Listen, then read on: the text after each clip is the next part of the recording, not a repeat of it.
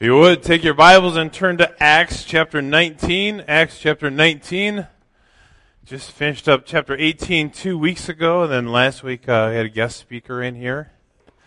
But uh, Acts chapter 19, the first 10 verses here, and this is a really interesting passage. It's uh, I I said with the baptisms I'm not going to preach very long today, but we'll see how that goes. Why are you guys laughing? I don't understand. Never preach more than 10 minutes, shy of an hour. Um, uh, over and over, as I've said week after week, as we go through the book of Acts, we are seeing just some powerful things about how God is using a handful of people. And as we closed the week, or the message two weeks ago, we talked about those ordinary, average, everyday people are no different than you and I, right? The reality is, God can take anyone who's sitting here in these chairs and use them beyond your imagination if you'll just let Him. You don't have to be skilled. You don't have to have special abilities. You don't have to be good at anything. You really don't.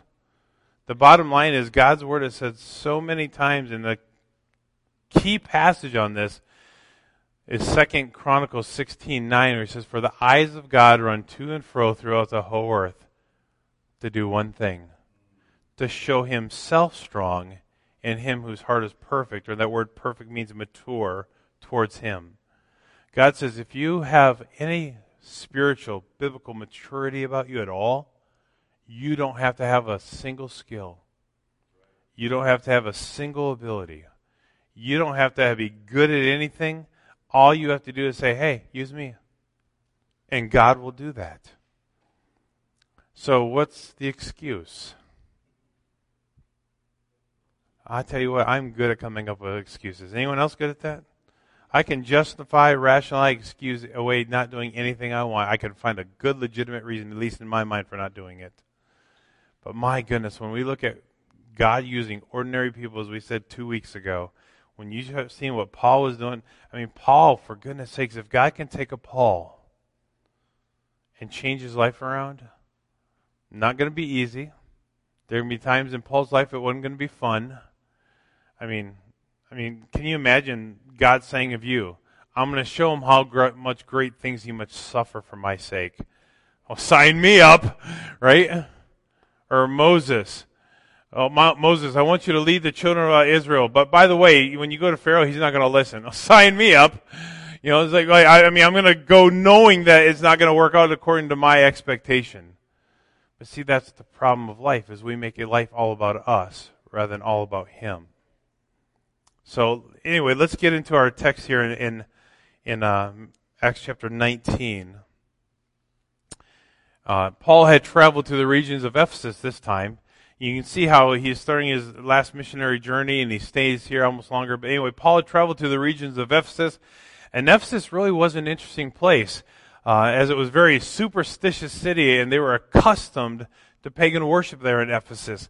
Uh, Ephesus became famous for what was called the Ephesian letters, and we're not talking about Paul's Pauline epistles, but there was a set of letters called the Ephesian letters, which were charms and spells designed to give children to the childless wealth and access to merchants, safety for those who are in journeys, and love for those who are looking for it. I mean, it's just an all-in-one book of charms that someone could read these charms and they could apply them to their own lives and supposedly find hope for and, and, and good good luck in everything that they were doing. So Ephesus was a very superstitious pagan city. Question. We may not have the Rochester letters or the New York letters, or the California letters, or where else you, wherever else you consider it to be liberal and loose and whatever else. But question, is it any different than Paul's day? Seriously? Not really. And so Paul said, man, I, I, can only imagine what Paul said, but I, I believe Paul in his mind is thinking, my work's cut out for me here. Got lots to do. But historically, Ephesus was what we called a sanctuary city. If we were to use that term today, it was a home of the Temple of Diana, and criminals were allowed to gather there and find asylum and safety there. If they could just get to the temple, they were clear for at least the time period they were there. It was almost a sanctuary place uh, where they could find asylum from the deceitful works that they had done. So they were allowed to gather there. And this temple was once considered one of the seven wonders of the world. It was in this city where Paul chose to stay for nearly three years, which was longer than he stayed in any one place. It was there where, where Paul preached the gospel of Jesus Christ, which was their only hope. So now think about this. The only hope for a city that is full of pagan worship and idolatry a city that was considered a sanctuary city where criminals could gather, and it was not a nice place. Their only hope was Jesus Christ. What is the only hope for those of us in the cities that we live? Jesus Christ. And if God can use ordinary people like he did in Acts 18, he can use every one of us where we live to carry out the gospel. So I want to read verses 1 through 10, and as I said, I promise I won't keep it long today. But I want he's still laughing. I'm either gonna, I'm either going to prove myself true or a liar. I'm not sure which. So let's look at these 10 verses here and then we'll just kind of give the draw a synopsis of what's taking place. Acts 19, 1 to 10. It says, And it happened while Apollos was at Corinth that Paul, having passed through the upper regions, came to Ephesus, and finding some disciples, he said to them, Did you receive the Holy Spirit when you believed? So they said to him, We have not so much as heard whether there is a Holy Spirit. And he said to them, Into what then were you baptized? And so they said, Unto John's baptism. Then Paul said, John indeed baptized with baptism of repentance, saying to the people that they should believe on him who would come after him, that is, on Christ Jesus. And when they heard this, they were baptized in the name of the Lord Jesus. And when Paul had laid hands on them, the Holy Spirit came upon them, and they spoke with tongues and prophesied. Now the men were about twelve in all. And he went into the synagogue and spoke boldly to, for three months, reasoning and persuading concerning the things of the kingdom of God. But when some of them were burdened, or I mean, some of them, some were hardened and did not believe, but spoke evil of the way before the multitude, he departed from them and withdrew the disciples, reasoning daily in the school of Tyrannus. And this continued for two years, so that all who dwelt in Asia heard the word of the Lord Jesus, both Jews and Greeks. Here's a moment of introspection that takes place in verse 2. In fact, he asks a question Did you receive the Holy Spirit when you believed? Well, that's kind of a two edged question, right?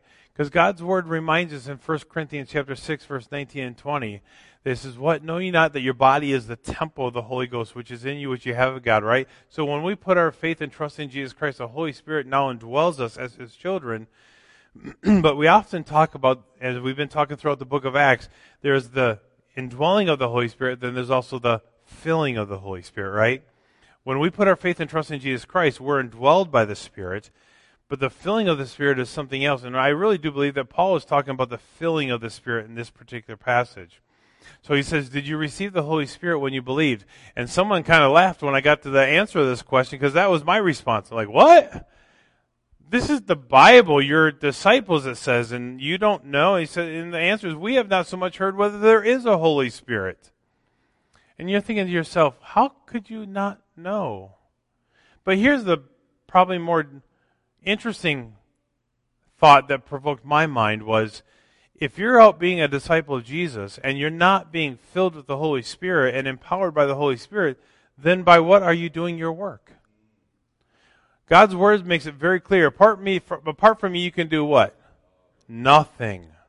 Not some things, not most things, not particular things, but he says you can do nothing.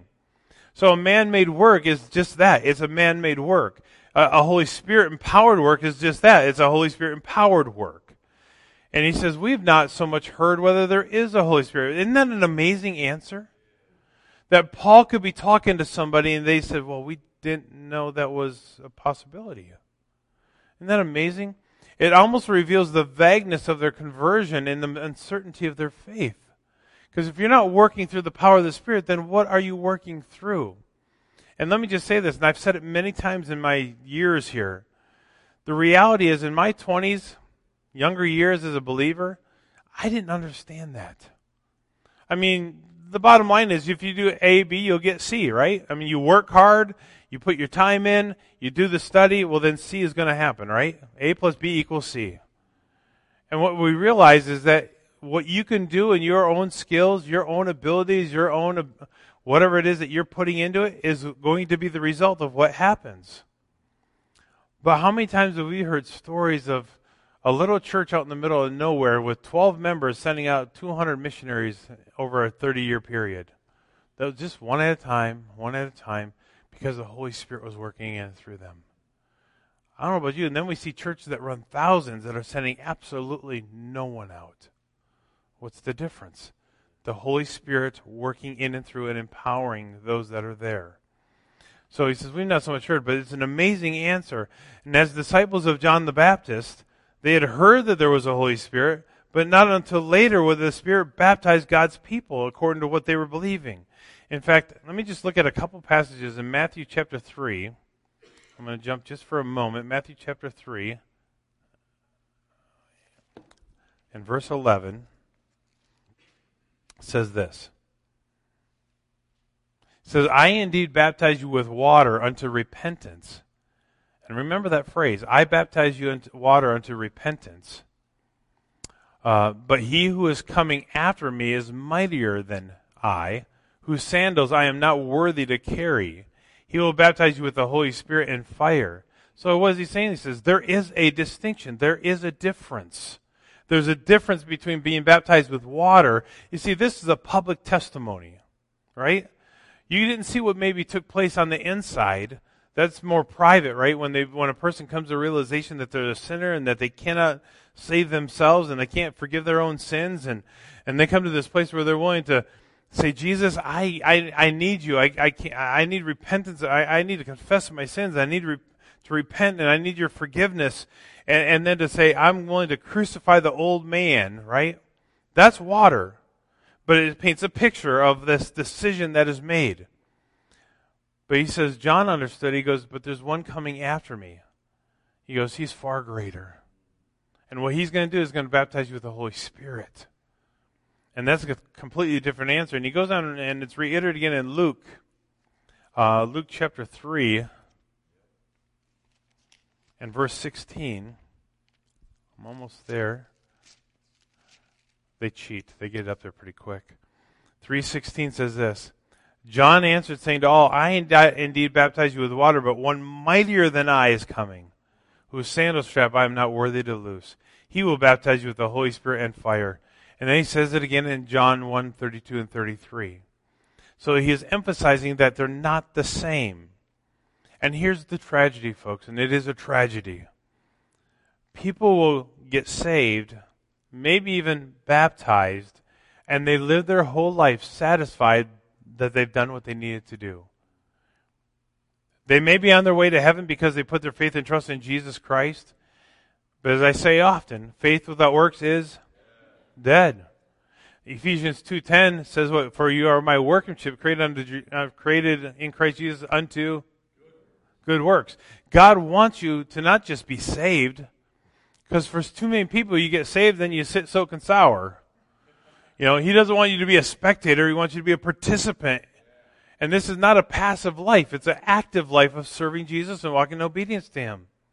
So he wants you to be involved in the work and there's so many things we could be doing if we would just say, God, fill me with your power, fill me with your spirit. And God, just empty me of myself and God, use me, speak through me, work through me. But oftentimes we don't do it because we're looking at what we think we are able or capable of doing. The bottom line is it's not about you. It will never be about you. It will never be about me. This sounds crazy. I know, I don't know why I'm going to say it, but I'm going to say it. I'm always not here to say, oh, good Lord, help them. I was just thinking, what if there was like Death Sunday and you found out Saturday night pastor's gone? Got in a wicked car accident and I was ushered into eternity. Just hypothetically. Because it could happen, right? None of us has a guarantee of tomorrow. Proverbs 27 1 says, Boast not thyself of tomorrow, for thou knowest not what a day may bring forth. But just hypothetically. Last night I got killed in a car accident. Think about that. Would this work stop? I hope to God not. I hope to God that many of you would step up, not only in my absence, but also in my presence. Thank you. Because it's not about us. It's not about the Todds. It's not about Don playing the keys or Jake on the drums or me standing up front here. Remove us from here. You should keep going forward. Because it's not about me. It's not about us. But so often we don't do things because we think we are not capable of it. And I think it was a valid question Paul was asking. Are, what, are you filled with the Spirit? Yeah, well, we didn't know that, that was a possibility. What do you, what, Paul, what do you mean? We're baptized unto John. So Paul goes on in verse 3, into what then were you baptized? And they replied, we were baptized into John's baptist, eh, eh, baptism. And so basically what was he saying? Well, John's baptism pointed forward to the one coming. Whereas with Christ, it pointed to the one who would come. We don't look forward to what is. We're here right now. And we can't, we shouldn't have to wait for one day when God will use us. We should let it be, letting God use us right now where we're at. I've heard so many people say one of these excuses. Well, one day when things calm down a little bit. Come on, some of you that are 70 and 80, do things calm down? I'm just asking. Because every time I think they're going to calm down, it's like it picks up with abandon, right? But if you can't carve time for Jesus now, you're not going to carve time for him later. Some people say, well, I, I taught Sunday school for 20 years. It's someone else's turn. Really? Because I didn't know there was retirement from spiritual work in the Bible. I didn't know that. If there is, someone please show it to me. So often we expect someone else to do it. I've done my turn. I was faithful for so many years. So what? Now you get what? Ching. You, you, so what? You get a medal now what? Time serving God does not end until God calls us home. And that looks differently for everybody. Not everybody's going to be up here. Not everybody's going to play an instrument. Not everybody's going to teach a Sunday school class. And not everything's going to happen inside these walls. I hope to God most of it doesn't. Most of ministry should happen outside these walls, right? Thanks, Bill. You get it. But here's the thing. Ministry is supposed to happen outside these walls. How many agree with that? So what are you doing? There we go. See, my job, according to Ephesians 4, 11 through 16, is to equip the saints to do the work of the ministry. And either, A, I haven't equipped you, or you're just being flat out rebellious. I, I don't see a middle ground. I think I'm trying to train you and teach you and give you examples and send you out. But the bottom line is we have a responsibility. But John's baptism pointed to the, forward to the one who is coming. Christian baptism points to the one who'd already come. John's baptism was linked to repentance. So this is a good thing because we need to draw people to repentance, right? And that's what he says in the gospel. He goes, I've come that, that they may repent. And that's, that's a good thing. But Christian baptism also is linked to regeneration because once I walk through the baptism waters, now I'm raised in newness of life. The old man was died. The old man was crucified. The old man is no longer. Because now that if any man be in Christ, he's a what? New creation. And so that man is gone. I've been regenerated. I have a new life now to give to God and for him to use. John's baptism pointed to the promised baptism of the Spirit. Christian baptism pointed to the present baptism of the Spirit. We now have the Spirit that is powerfully working at work within us. And if you don't have the Spirit working within you, here's the amazing thing I thought about this. You know, they're wondering, well, we have not so much heard that whether there is a Holy Spirit, but the reality is, Bill, would you mind? It's right here in the front row. Mm, yeah, thanks, man. Appreciate it. I don't know. For some reason, I got like cotton stuck in my throat this morning. You know, John's. You know, even after they were wondering what was going on, thanks, sir. Even after they were wondering what was going on, the bottom line is Paul didn't sit there and say, "Now here's what you got to do to be filled with the Spirit to have His power." The bottom line is, if you want it, it's there for you. And when they got it, powerful things began to start to happen. And it just goes to prove what God's Word has said over and over again. You cannot function apart from the Holy Spirit at work at powerfully within you. So, how did the other disciples respond?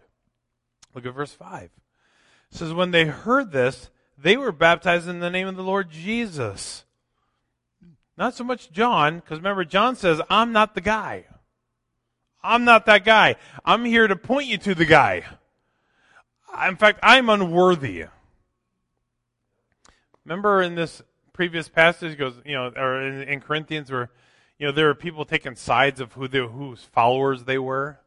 Well, I'm of Paul, I'm of Apollos. And Paul quickly squashes that. He says, wait a minute. It's not about that. Well, it's not, I'm a part of First Baptist. I'm part of Harvest Bible, or I'm part of. Squash that. The bottom line is, he says, we're all on the same team, doing the work that God's called us to do. Some water, some plant, some water, but God gives the increase, right? So the switch was flipped. Also, now they're baptized into Jesus Christ. The switch is flipped. So, what happened when this flip switch took place? Three things. It says the Holy Spirit came upon them. Look at the text. Verse 6. And when Paul had laid hands on them, the Holy Spirit came upon them. They spoke with tongues and prophesied. So, three things happened. First of all, they're filled with the Spirit. Not just followers of Jesus, but now they're, they're pumped and primed, ready to do ministry. Lasting ministry. Powerful ministry.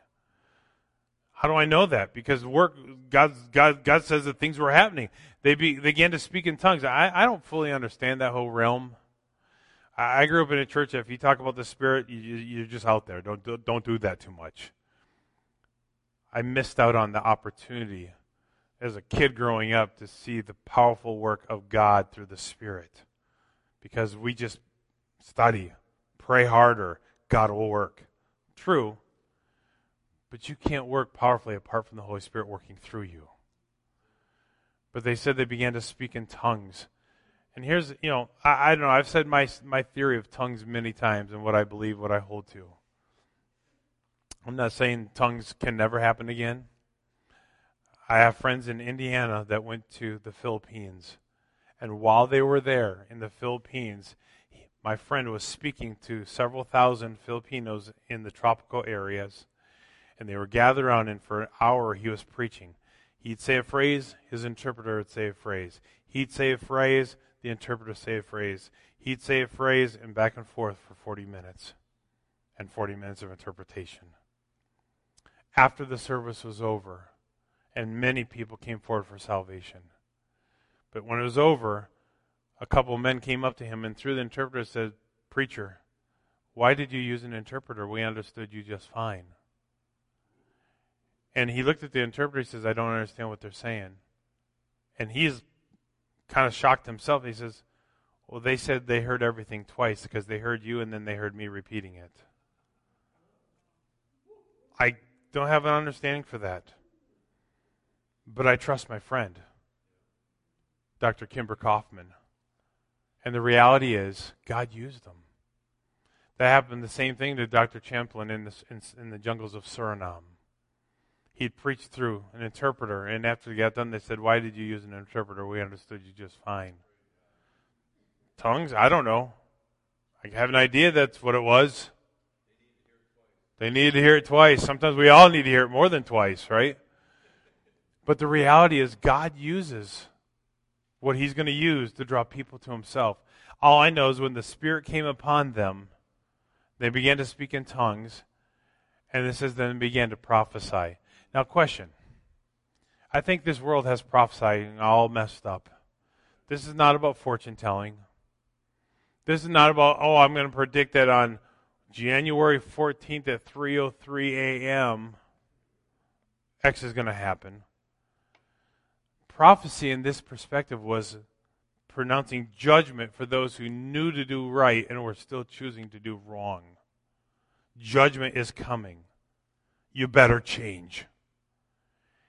And I think we live in a day and age where we need some prophets who are going to preach the judgment of God if things don't change. But, folks, if you think we can just willy nilly go through life just giving God leftovers, how many love turkey leftovers? I don't mind them, but unfortunately, that's kind of what we do to God. We give him the leftovers. Well, I've got my work, I've got my family, I've got my job, I've got, I mean, my, my, my hobbies, I've got my, you know, TV shows that I, I am pretty committed to every week. I got to watch it and see what happens to Susie next week. I mean, I got, I got all these things I have to do. And then, oh, by the way, I go to church on Sunday. So God's not the pie, He's a sliver of the pie. And oftentimes, let's admit it, a little tiny one. But we need some people who are going to stand up for truth and do what's right. So those three things began to happen. The Spirit came upon them. They began to speak in tongues. They began to prophesy. The Holy Spirit changed everything when the Spirit and the power of the Spirit began to work in and through them. Now it says here in verse 9, but when some were hardened and did not believe, but spoke evil of the way, and the way, the way is an interesting little phrase. The way. It meant those who were following Jesus. In other words, these people who had hardened hearts were speaking against those who were following Jesus, right? Is that any different than the other 18 chapters? No. Because you have to know that when you're doing what's right, Satan's not going to let it go unchallenged. Right? So it says, concerning the things of the kingdom of God, uh, verse 8, but 9, it was some were hardened and did not believe, but spoke evil of the way before the multitude, and he departed from them and withdrew the disciples. And, and I think there's a time to realize that they're not of Jesus. They're not going to be of Jesus. And so he took the disciples and departed. And what happened then? He returns to what he always does speaking in the synagogues. Every chapter almost. In some chapters, couple different synagogues. And the story is on repeat. The people, the powers that be get mad. They chase him out, and he goes on. So he's doing this again in chapter 19. Look at verse uh, 8. But he went into the synagogue and spoke boldly for three months, reasoning and persuading concerning the things of the kingdom of God. Remember, we talked about this. He wasn't beating them over the head. He was just emphatically having a dialogue, a conversation with them concerning the truth of the kingdom of God. Down verse 10. I'm sorry, the middle of verse 9. He departed from them, withdrew his disciples, reasoning daily in the school of Tyrannus, and they, this continued for two years, so that all who dwelt in Asia heard the word of the Lord Jesus, both Jews and Greek. Now, everybody in Asia at this point, this section of the geographical world here, this little section, heard about Jesus. What would it take for our little world to have everyone hear about Jesus? You say, well, that's impossible. How many think that would be impossible? I don't think it would be. You know, if they were to take a small region to where everyone, I don't care, I'm a literalist. I take the Bible literally, right? If you believe the Bible, right? Believe the Bible. How many believe the Bible? Thank you. So if you believe the Bible, take it literally. It says that everyone heard. Doesn't say everyone heard and got saved. It says everybody heard. Everyone had an opportunity to hear the truth of the gospel concerning the kingdom of Jesus Christ. They did it without Facebook. Go figure. They did it without Ma Bell. Pretty fascinating, huh? No World Wide Web, no internet, no radio towers, TV, I mean, satellite. Think about it. None of those methods were used. How did they do it? I'm, I'm scratching my head. How did they do it? Thank you. But that's way too easy. Come on, Mike. That's way too easy. Think about just for a moment. The church is full of what kind of people? Yes, but saved. People who have I mean, ecclesia, church, called out ones, right? They're the ones who have put their faith and trust in Jesus, for the most part. What if every one of us who knew Jesus, who have put our faith and trust in Him alone for salvation, would tell someone?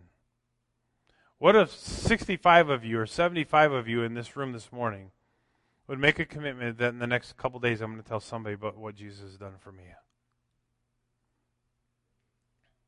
And let's just imagine for a moment that we did that every day for a week. I'm terrible at math, so I'm not even going to try to do that. But what if 70 people told seven people? How long would it take to reach our little Asia? I can't imagine it'd be forever. They did it in a couple years. So you still think it's impossible? I don't. But it starts with a focus of saying, I'll do what I need to do. It starts with saying, I don't want to worry about what I'm ability, what my abilities, skills, talents, or the lack thereof are because they don't matter. I'm just going to start with obedience. I'm never called to control the outcome. I'm only called to obedience. God says, some plant, some water, but I give the increase. I don't have to control anything. In fact, if I try to control it, I'll probably mess it up. Talk to my wife, talk to my kids. Most of us men are control freaks. We want to control the outcome of everything we thought, touch, right? But this is something God says I am in control of because I can't save anyone. But he spoke boldly for three months there concerning the kingdom. He reasoned daily in the school of Tyrannus for two years. And the result is all those in Asia heard the word of the Lord Jesus, according to verse 10. Question Who's in your Asia? I was talking to someone yesterday says, Man, sometimes the hardest people to talk to are those that you're closest to. Right, but aren't those the ones that you love the most? Aren't they? Aren't they the ones that you should be concerned for the most? Because those are the ones that you're blood with, your relatives, your cousins, your uncles, your aunts, your grandparents. I mean, some of us are close to a neighbor, or a friend, or a coworker, but we're blood relatives with many people. Do they know that you know Jesus?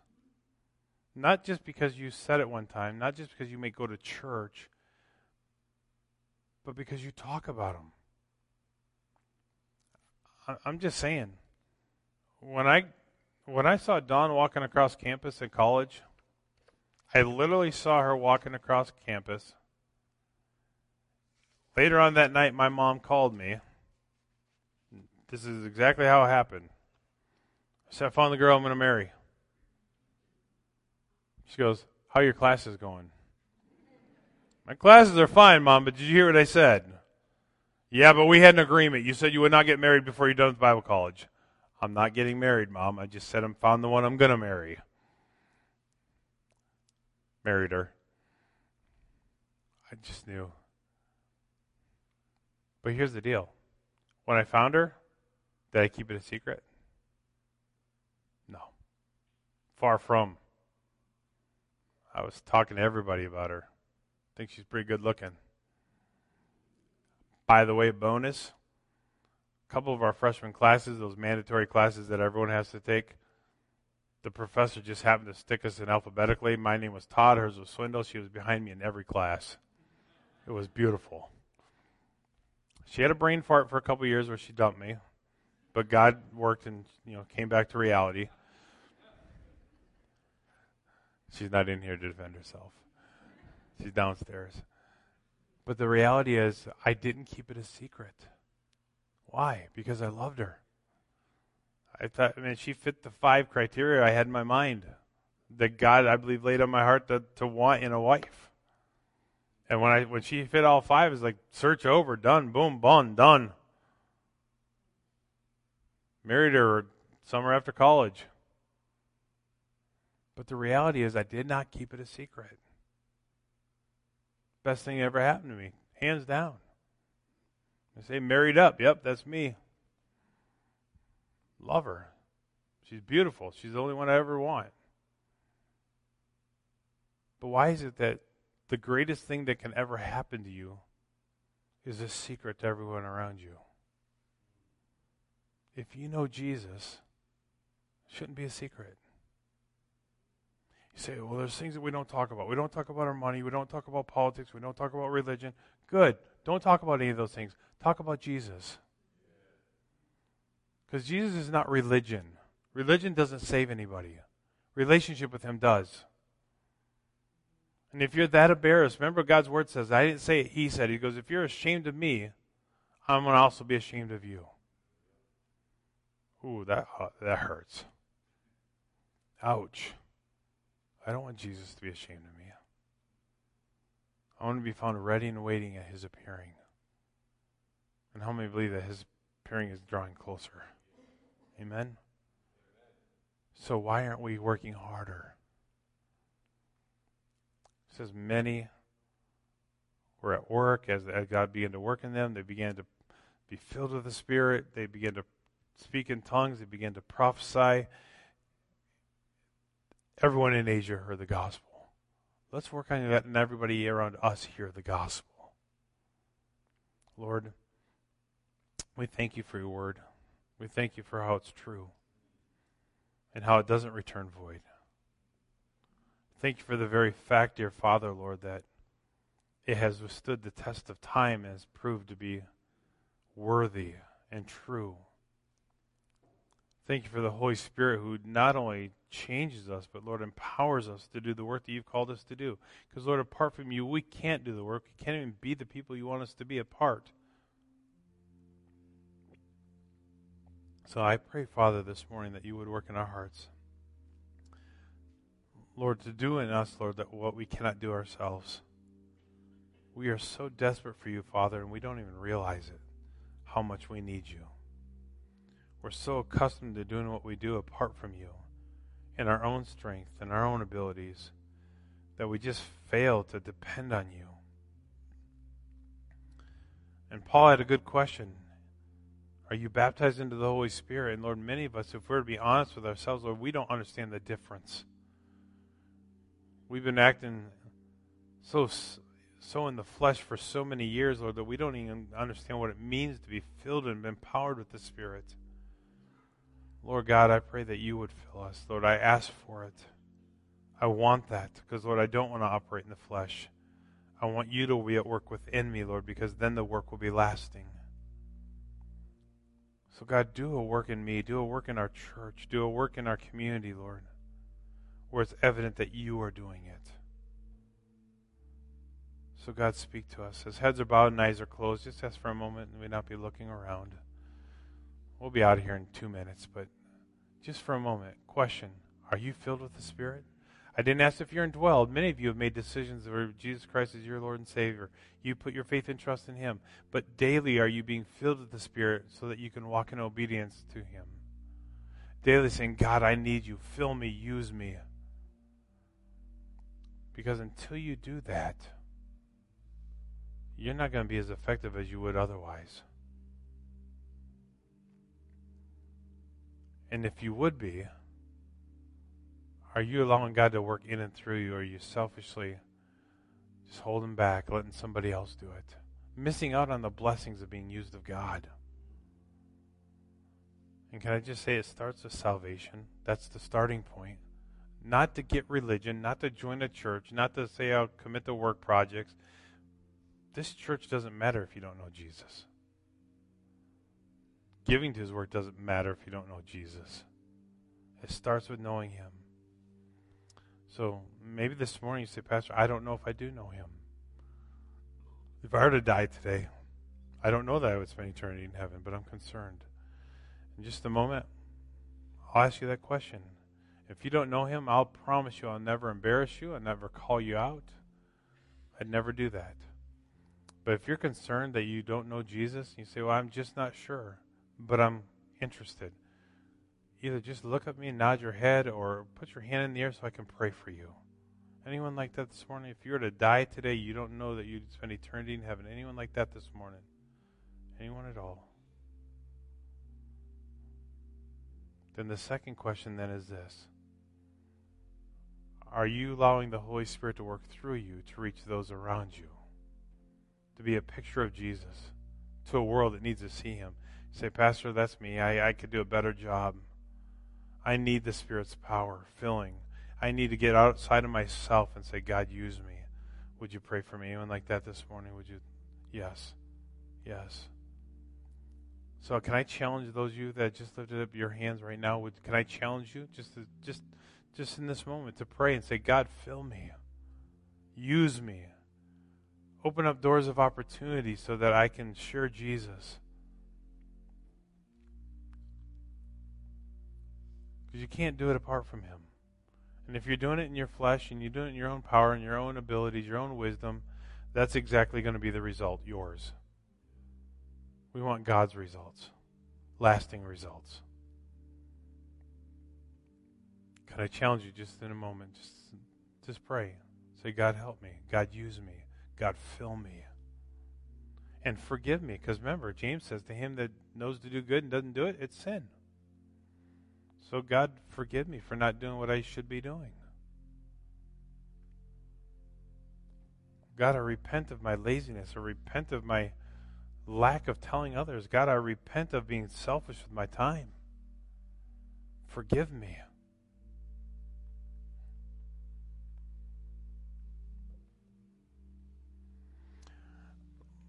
Let's all stand to our feet. Lord Jesus, we thank you for how you do work in hearts and lives, Lord, all around the auditorium, Lord, many people acknowledging, Lord, many of us in the same boat. We do so much of what we do in our own flesh rather than allowing the Holy Spirit to work in and through us. God, we pray that we would have Holy Spirit results, not our own sinful fleshly results. So, God, do a work in us, Lord, that we cannot do ourselves. Lord, be with each one who raised their hand, their heart towards you this morning. And I ask, dear Father, Lord, that you would change us from the inside out. And we'll give you the glory, for it's in Jesus' name we pray. Amen.